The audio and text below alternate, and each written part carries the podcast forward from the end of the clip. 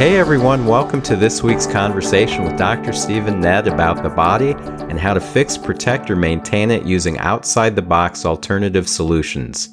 If you're a big fan of the pharmaceutical or surgical approach, you are so in the wrong place because on this podcast, we're not going to be pushing the conventional medicine methods or way of thinking about health. If you're looking for another way to live longer and healthier, join me, Ron Nedd, and my brother, Dr. Stephen Nedd, for this week's body chat about antipsychotic medications. Me? I'm a retired Twin Cities chiropractor currently helping people buy and sell homes in the Tampa Bay and Los Angeles areas. My brother has a thriving chiropractic practice in the Clearwater area of Tampa Bay, Florida. In this podcast, we're going to chat about all sorts of topics related to health, nutrition, exercise, just about everything having to do with the body. You're invited to listen in to our body chat, but don't forget that neither of us is giving you health advice, so don't rush off to do something without either checking with your doctor first or seeing Dr. Nedd as a patient at his office. Here we are, Steve. Are you ready for this one? Let's do it. We're doing it again because I forgot to press record the last time, and it was probably the best episode that we've ever done. So now we have to try and top that doing it a second time. So for those of you that are listening, you're getting to hear an even more polished version of this episode. Yeah, and you'll be getting lots of noogies when you come to Clearwater next time. No, I won't. Yes, you will. No, I won't.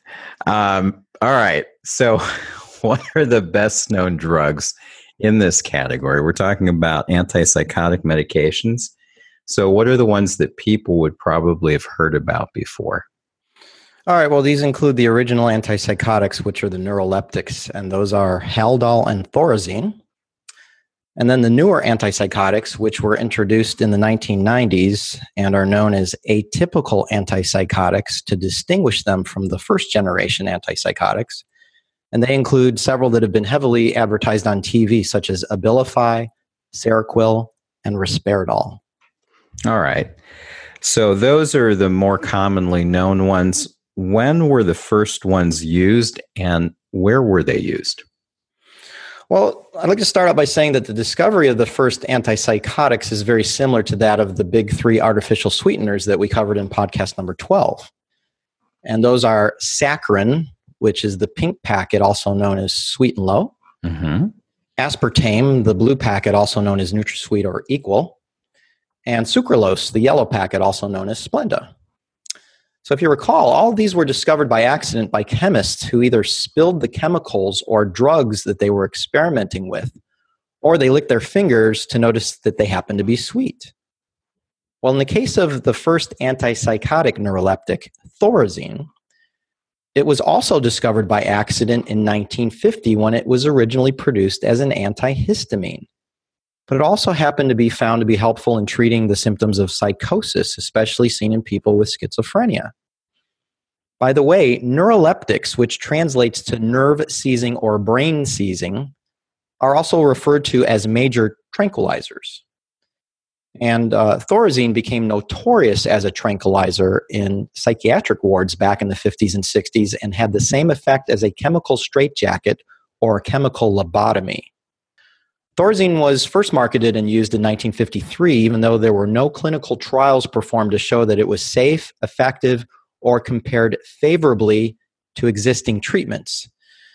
And well, you know, comparing it to existing treatments for psychosis at that time was not much of a stretch because the bar was set pretty doggone low. So I'd like to give a little history lesson about that. All right.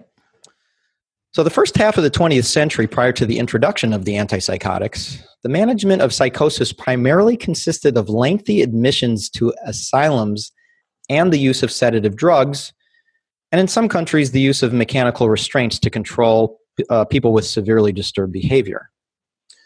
Then, during the 1940s and 50s, treatments for schizophrenia became even more barbaric and inhumane since they included insulin coma treatment leucotomy, which is also known as the prefrontal lobotomy brain surgery, and ECT, also known as electroconvulsive shock treatment. So, insulin coma treatment and prefrontal lobotomy have been banned and are no longer in use today, thank goodness. But because there are highly questionable studies showing that frying people's brains is somehow beneficial, electroconvulsive shock treatment is still being used on people today, uh, you know, on approximately 100,000 Americans per year, including veterans, the elderly, pregnant women, and children 5 years old and younger. So ECT passes up to 460 volts of electricity through the brain, causing a grand mal seizure that can result in permanent memory loss and brain damage. And psychiatrists are still trying to find ways to expand the use of ECT in their patients, including children. And so just two months ago, the FDA approved a device costing about $1,000 for home use that zaps a low level electrical pulse through the forehead of 7 to 12 year olds as a treatment for ADHD, attention deficit hyperactivity disorder. Fortunately, there's a movement led by the Citizens Commission on Human Rights to ban ECT outright, especially with children. And so far, they've been instrumental in obtaining informed consent rights for parents and patients. And a prohibition of uh, ECT on children and adolescents in California, Colorado, Tennessee, Texas, and even in Western Australia, where if electroshock is administered to anyone younger than 14, then criminal penalties, including jail time, are being enforced. Thank goodness. Yeah. So, you know, we should leave a link to CCHR's campaign to ban ECT. It's really awesome because the, this page includes an article on 10 facts you may not know about ECT and also a link to legislation that they created, which is a statute to ban the use of ECT on children and others.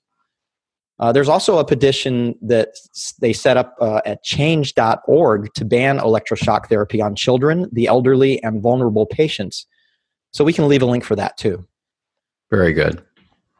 Yeah, you know, I mean, in my opinion, any health professionals that still support this need to have their heads examined, literally. And since they think it's so great, I mean, I dare them to undergo it themselves. It would be real interesting to see how many would raise their hands if you took a poll on how many would willingly receive a shock treatment for scientific purposes. Yeah, I don't think a lot of them will be jumping to the front of that line. Yeah. Yes. So we are going to do a separate episode on ECT, electric shock therapy. Now, we're talking about these medications. And as we've discussed in every one of the previous episodes, and we will be discussing in the next episode, Typically, in medical treatment, there's going to be some type of objective testing done to determine that a person needs a specific type of medicine or a specific type of treatment. That is the standard that's used. Is there any kind of objective test, any kind of lab test, or anything like that that can be used to show that someone needs to be prescribed an antipsychotic medication? Well, just like the previous psych drugs that we've covered, antidepressants and anti anxiety medications, there are none. And just like the previous conditions those drugs are prescribed for, these drugs are recommended based solely on symptoms.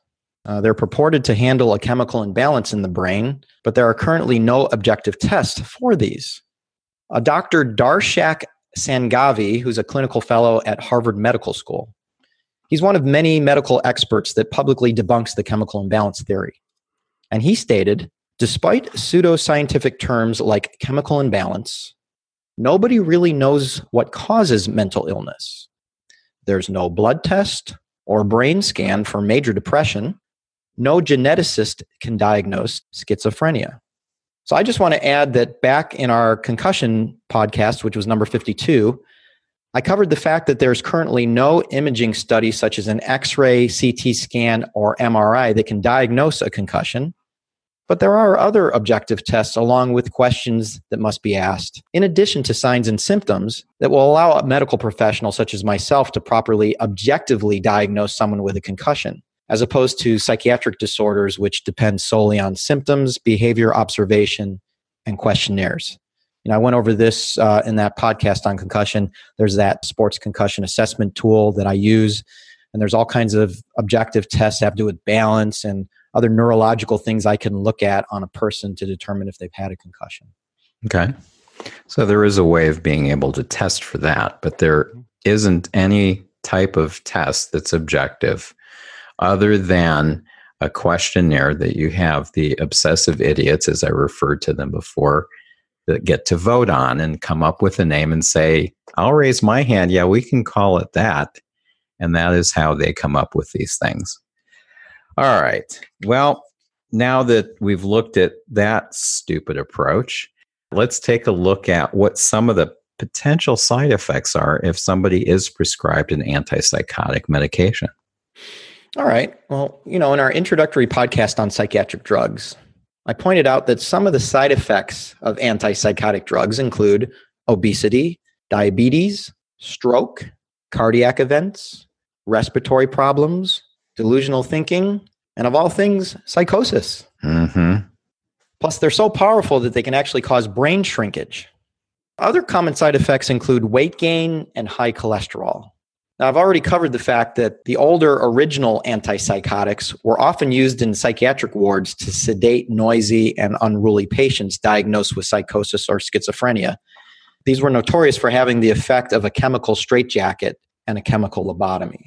While the newer atypical antipsychotics have been promoted as having fewer damaging side effects than the older antipsychotics, but they actually have more severe physical effects, including blindness, fatal blood clots, heart irregularity, impotence, and sexual dysfunction. Now, there's also three other horrific side effects that I would like to cover that have to do with the antipsychotics. Okay. Okay, and the first one is called akathisia, which is a movement disorder that makes it very hard for an individual to stay still because it causes an urge to move that you can't control. Akathisia is derived from a, which means without, and kathesia, which means sitting. So when you combine it together, it means an inability to sit still. Akathisia also includes a terrible feeling of anxiety, a sense of restlessness, a feeling that you want to crawl out of your skin, and it's also linked to assaultive, violent behavior. All antipsychotics can cause akathisia, but the older first generation antipsychotics are more likely to cause it than the newer ones. So I found a prominent biohazard waste disposal company called MedPro, uh, and they give some alarming statistics on their website regarding the high rate of this condition, resulting from not only antipsychotic drugs, but also other drugs, including psychiatric medications that we've covered on previous episodes. So here's the breakdown. Depending on the dosage, about 50 to 80% of people taking the older first generation antipsychotics develop akathisia. That's really bad. I, I honestly, I can't believe that it's still allowed to be prescribed when it's got that much of a percentage of people having a serious condition as a side effect. I know, I totally agree. Now, the rate for the newer antipsychotic neuroleptics is lower, but still very high at 30 to 40%. percent mm-hmm. Coming in third are the antidepressants Prozac, Paxil, Zoloft, and Celexa, with patients taking these drugs having about a 20% chance of suffering from akathisia symptoms. Now, see, here's the thing. I'm going to go back to that point because one of the points that are made by proponents of different medications when somebody brings up potential side effects is they say it's so rare that these serious side effects occur. And most of the time, it's like you get a little bit of rash or something like that. So that's why they say, well, that's why we shouldn't stop prescribing such and such because it's rare. Now, this isn't rare. 20% is one out of every five people that take Prozac or Zoloft or the other ones. And 30 to 40% is almost one out of three to two to three. Yeah. So it's like, seriously? I know. And then finally, and fourth is drug withdrawal from illegal drugs, including opioids, cocaine, barbiturates, and benzodiazepines. Now, another awful condition that results from using antipsychotics is one that we covered in our first podcast on psychiatric drugs, episode 77, and it's called tardive dyskinesia. Tardive means delayed, Dys means abnormal, and kinesia means movement. So when you put this all together, you have a permanent drug induced movement disorder characterized by uncontrollable jerky limb movements, facial grimacing, tongue contortions, and lip smacking. A 2008 study found that tardive dyskinesia occurs in about 4% of patients taking atypical antipsychotics, compared to 5.5% with the older typical antipsychotics, Haldol and Thorazine. Now, although the risk is higher with the older medications, tardive dyskinesia usually occurs after someone has taken any of the medications for long periods of time, such as years, which is much longer than pretty much all the clinical trials that have been done on atypical antipsychotics. Yeah, so they don't really know. No. They can't say that the newer drugs are better because they haven't been in use long enough to really tell. Or they haven't tested them long enough. Right. So, the other horrendous side effect of antipsychotics is called neuroleptic malignant syndrome. This is a potentially fatal toxic reaction to both classes of antipsychotics. People that get this experience fevers and excessive sweating, confusion, agitation, and extreme muscle rigidity, plus heart issues, including an irregular heartbeat and pulse, rapid heart rate, and irregular blood pressure. The high fevers and seizures associated with neuroleptic malignant syndrome have a 50% fatality rate if they aren't quickly recognized and treated. So, while we're still on the subject of side effects, I would also like to share some information about a high profile murder case that occurred back in 2001 and its connection to the antipsychotic drug Haldol, along with the antidepressant Effexor. Okay. Yeah, so the information I'm about to share comes from the book that I've referenced in our other podcast on psychiatric drugs, The No Nonsense Guide to Psychiatric Drugs by Dr. Moira Dolan. And what I'm going to do is just read a paragraph in this book that describes this incident. All right. All right.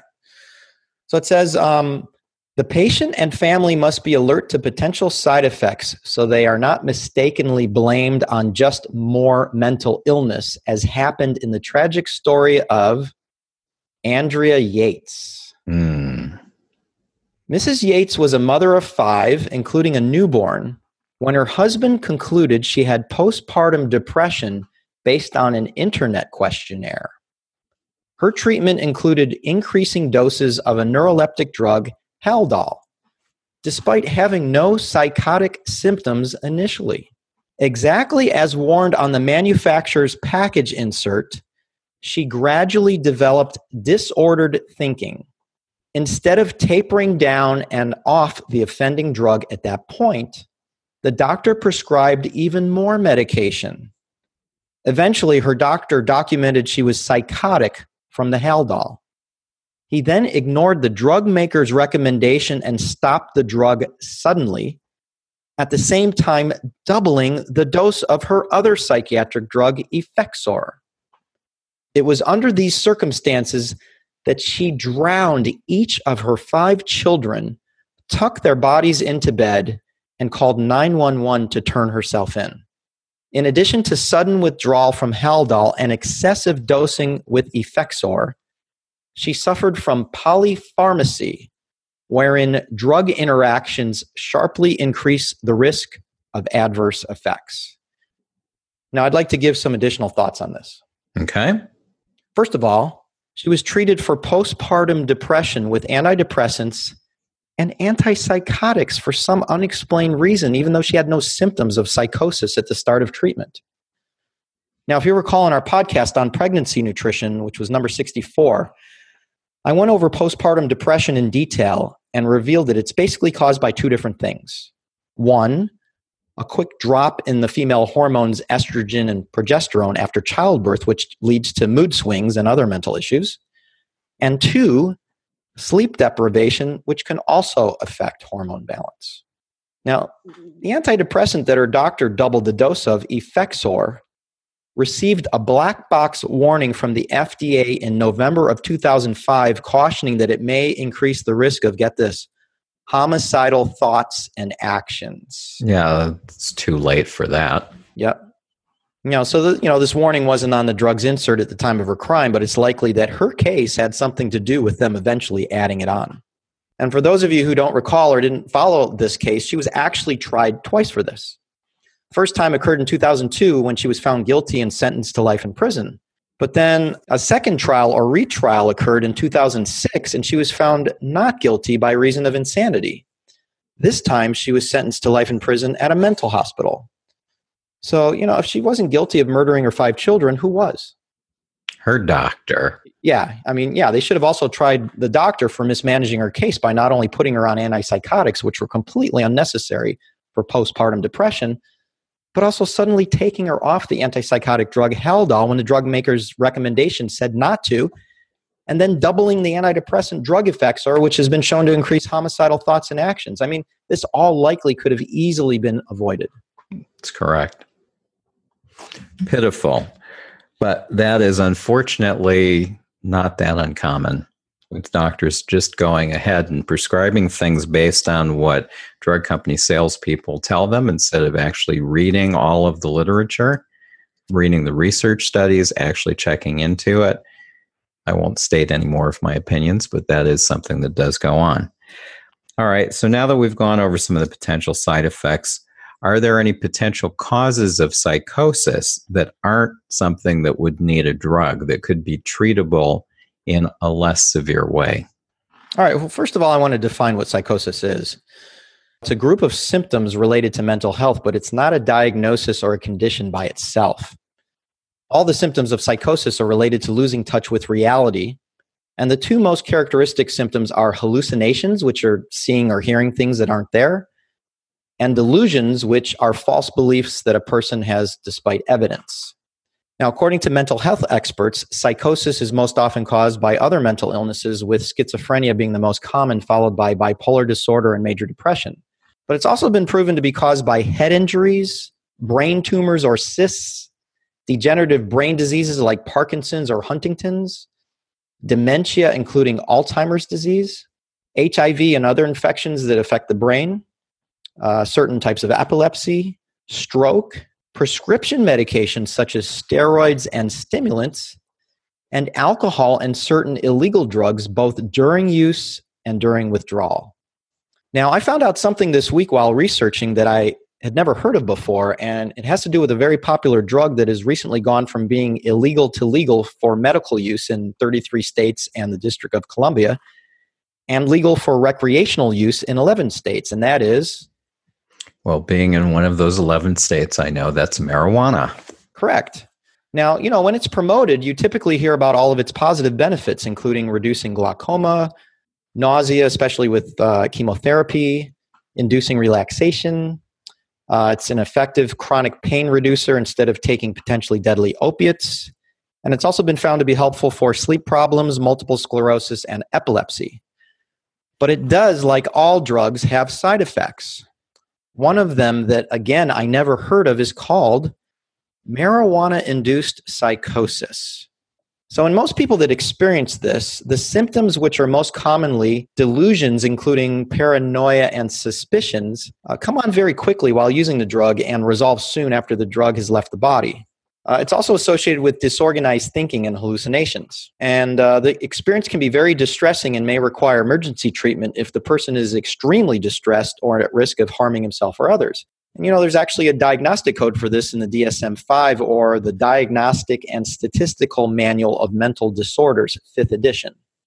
So um, now I'm going to admit to something that some politicians in the past have skirted, and that is I tried marijuana a couple times in college and I actually inhaled. Mm-hmm. And one of those, and one of those times, I totally experienced this phenomenon of delusion because I literally was freaking out that I was going to get caught. And you know, I kept looking over my shoulder for the police to show up, and you know, this went on for about an hour until the effects wore off. So you know, because of that, I decided, um, no thanks. I'll stick to alcohol from now on. Okay. That tells us that there are things that can cause psychotic type symptoms that aren't just some nebulous mental illness thing that can't be tested with any kind of an objective test, that there's actually something behind it that doesn't need to be chemically straitjacketed to treat it. So the antipsychotics that are uh, recommended, whether they're the new versions or the old versions, are they ever prescribed for any kind of an off label use for something other than what's deemed as psychosis? Oh, yeah. I mean, we've covered in the past that Thorazine is FDA approved for retractable hiccups, which are hiccups lasting for more than a month. Right. That was the thing you talked about with dad. Yeah. Uh, well, both Thorazine and Haldol have also been used off label for persistent hiccups, which are hiccups that last more than two days and up to a month. And, you know, there's other off label uses for the newer or atypical antipsychotics, uh, including disruptive behavior and aggression in youth. And, you know, we'll cover this in more detail in a minute when we look at antipsychotics being prescribed for children. And, you know, the newer or again, atypical antipsychotics, which are mainly risperidol, Seroquel, and Zyprexa, uh, they've also been prescribed off label for ADHD, attention deficit hyperactivity disorder, anxiety, dementia in elderly patients, depression, eating disorders, insomnia, obsessive compulsive disorder, OCD, uh, personality disorder, PTSD, post traumatic stress disorder, substance use disorders, and Tourette's syndrome.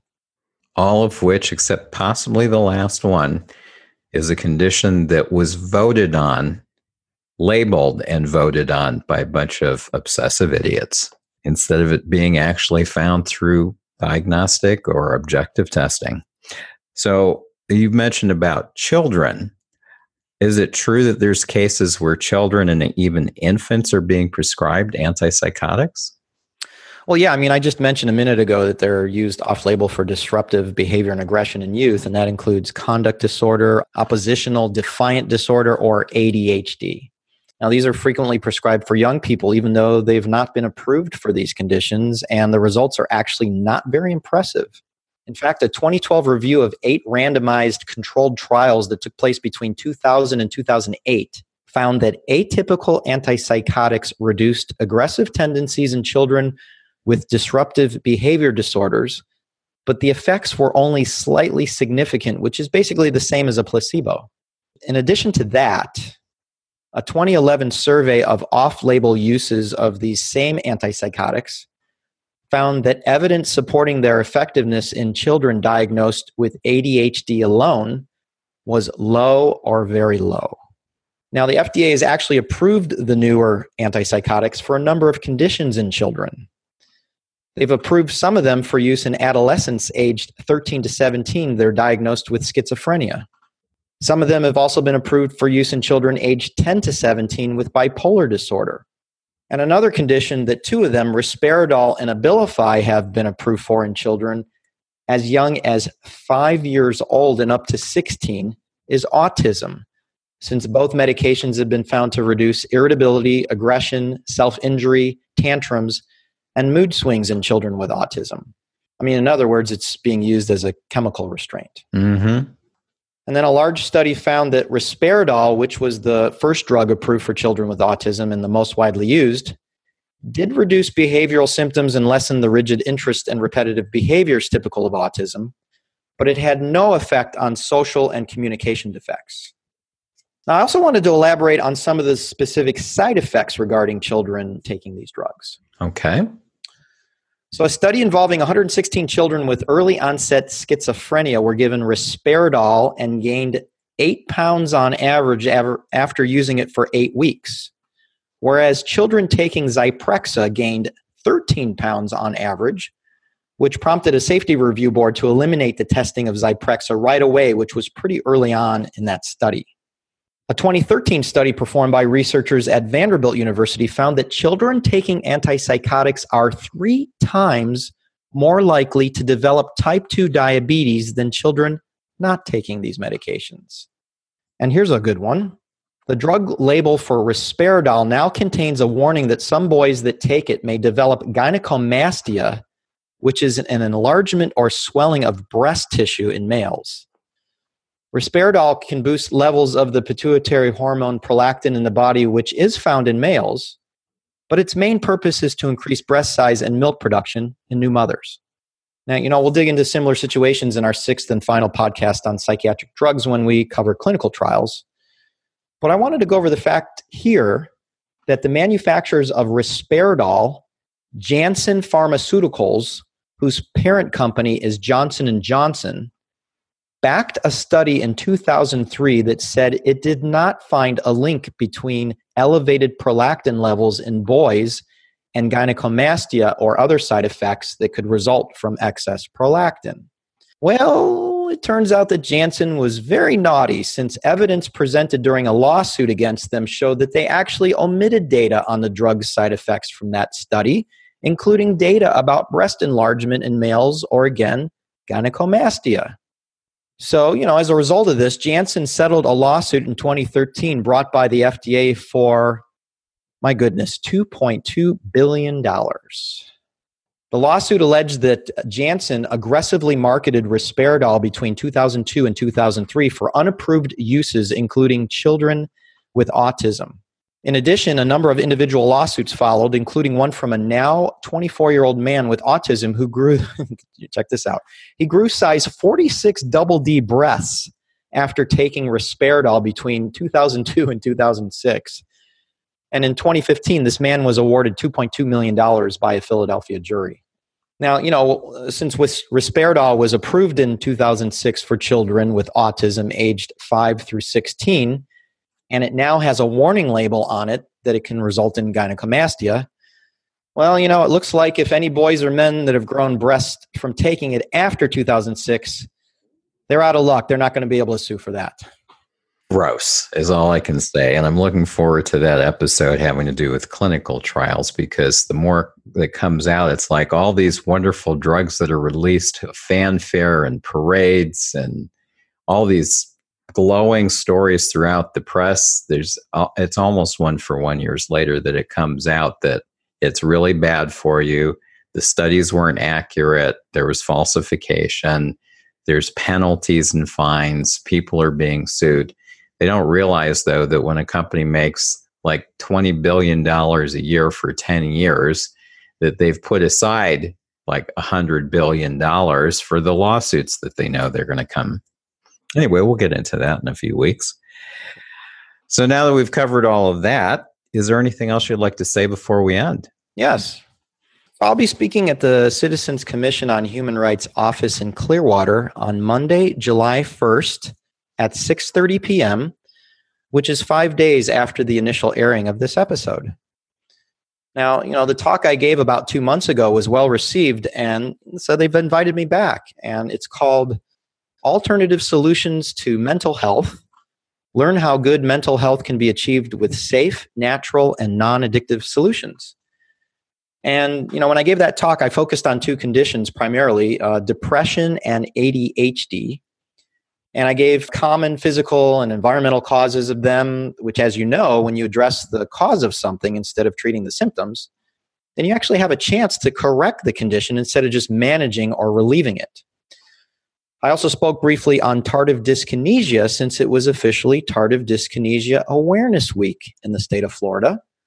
So I'll probably touch on that again as I've gotten more information on it since then, including what we went over in this podcast. Excellent. So if anybody's in the Clearwater area and wants to go, they should definitely go and see you go over this, even though some of it'll be things that you've covered in these episodes. There will be information that you didn't cover in these episodes or that will be coming up in future episodes make sure you go to the CCHR office in Clearwater, which is on Fort Harrison. Mm-hmm. And next week, we're going to get into ADD, ADHD, and those abbreviations that mean absolutely nothing, to be perfectly honest. So we're going to go over that. Thanks for going over all of this this week, Steve. Next week, you'll be probably enjoying going over that because that was something that you would have been diagnosed with when you were a kid that wouldn't have been very good at all. Yes, and you know we already did an episode on ADHD. This one's actually going to be on, more specifically on the stimulant drugs, the medications. Mm-hmm. Yes, nasty stuff. All right, thanks, Steve. You're welcome. Thanks for joining us this week on the Body Chat podcast. We both really appreciate your time and your attention. We want to provide you with interesting and informative episodes each week and if you have a topic you'd like us to cover or any questions you'd like us to answer, send an email to us at info at bodychatpodcast.com. That's info at bodychatpodcast.com. To make sure you don't miss any of our upcoming episodes, subscribe to the Body Chat Podcast now on iTunes, Stitcher, Google Play, or Spotify. See you next week.